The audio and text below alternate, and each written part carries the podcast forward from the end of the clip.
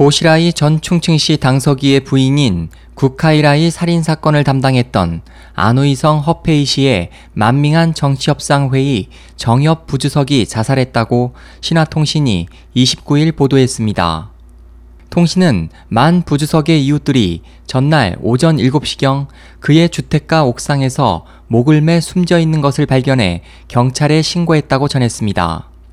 조사 결과 경찰은 그가 스스로 목숨을 끊은 것으로 보고 있지만 자살 동기는 추가 조사가 필요하다고 밝혔습니다.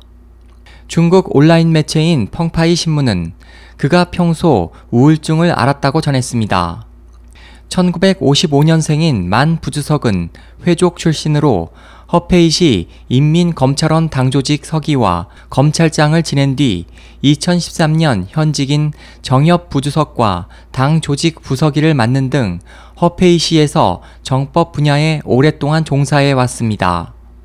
그는 허페이시 검찰장 재직 당시 국카이라이가 영국인 사업가를 살해한 사건을 담당해 법원으로부터 사형 유예 판결을 이끌어냈습니다. 반부패 당국의 매서운 사정으로 공직자 자살이 늘고 있지만 만 부주석의 사망이 이와 관련된 것인지 여부는 아직 밝혀지지 않았습니다. SOH 희망지성 국제방송 홍승일이었습니다.